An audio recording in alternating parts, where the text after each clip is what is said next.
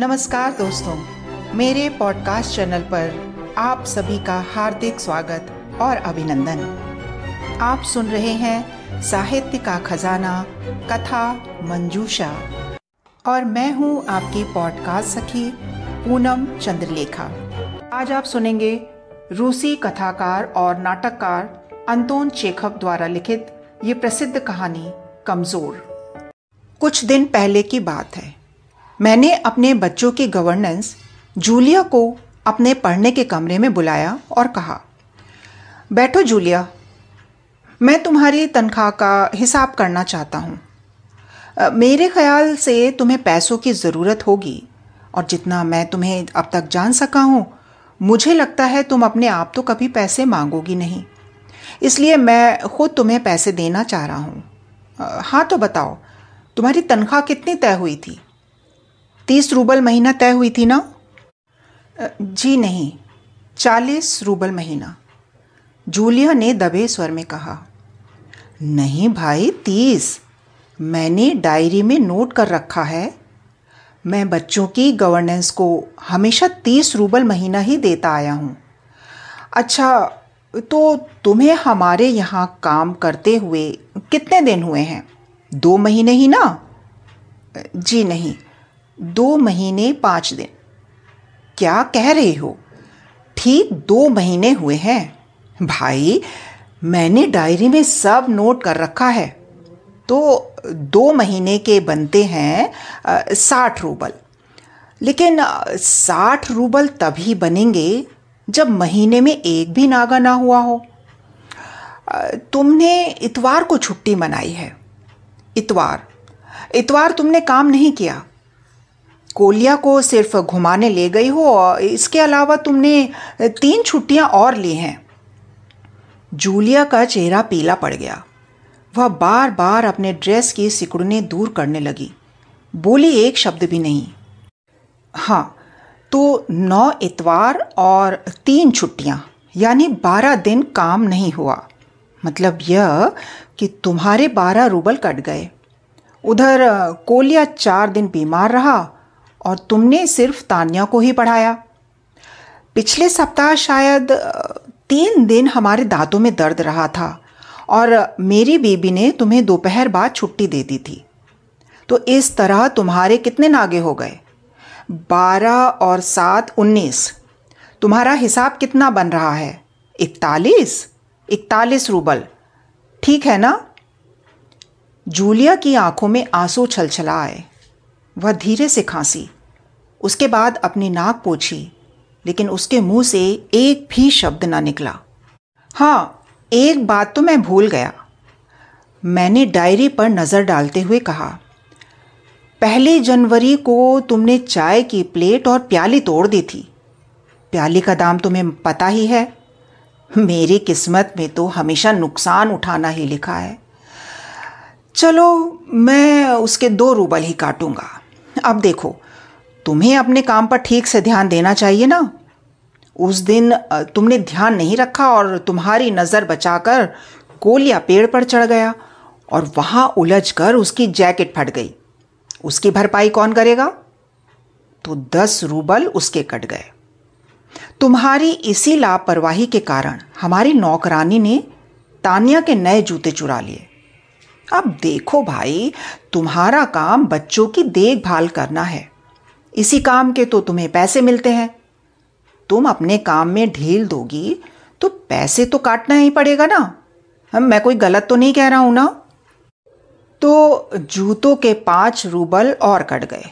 और हाँ दस जनवरी को मैंने तुम्हें दस रूबल दिए थे। जी नहीं, आपने मुझे कुछ नहीं दिया।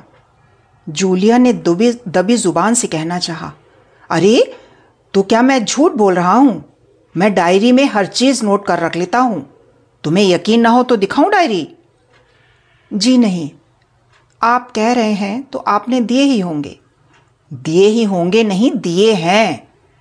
मैं कठोर स्वर में बोला तो ठीक है। घटाओ सत्ताईस, इकतालीस में से बचे चौदह। क्यों? हिसाब ठीक है ना? उसकी आँखें आंसुओं से भर उठीं। उसके शरीर पर पसीना छलछला आया। उसकी आवाज़ कांपने लगी।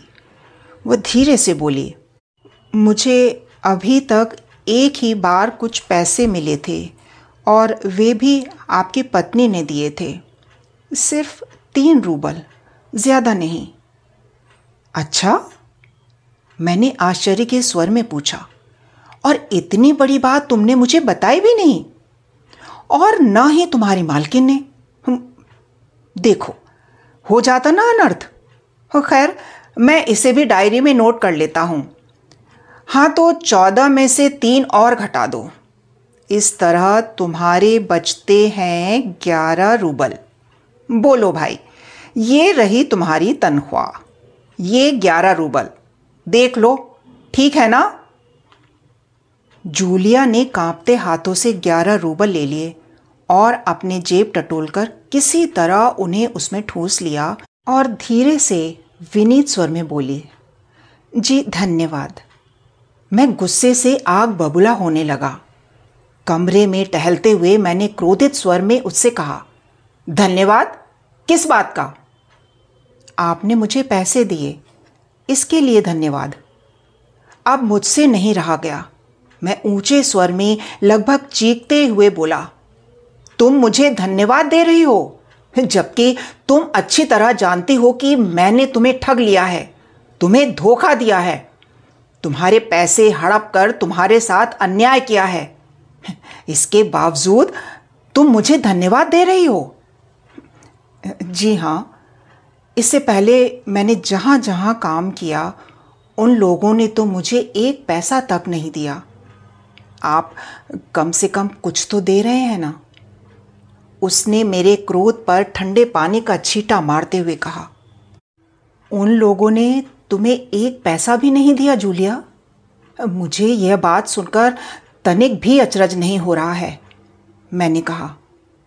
फिर स्वर धीमा करके मैं बोला, जूलिया, मुझे इस बात के लिए माफ़ कर देना कि मैंने तुम्हारे साथ एक छोटा सा क्रूर मज़ाक किया है, पर मैं तुम्हें सबक सिखाना चाहता था।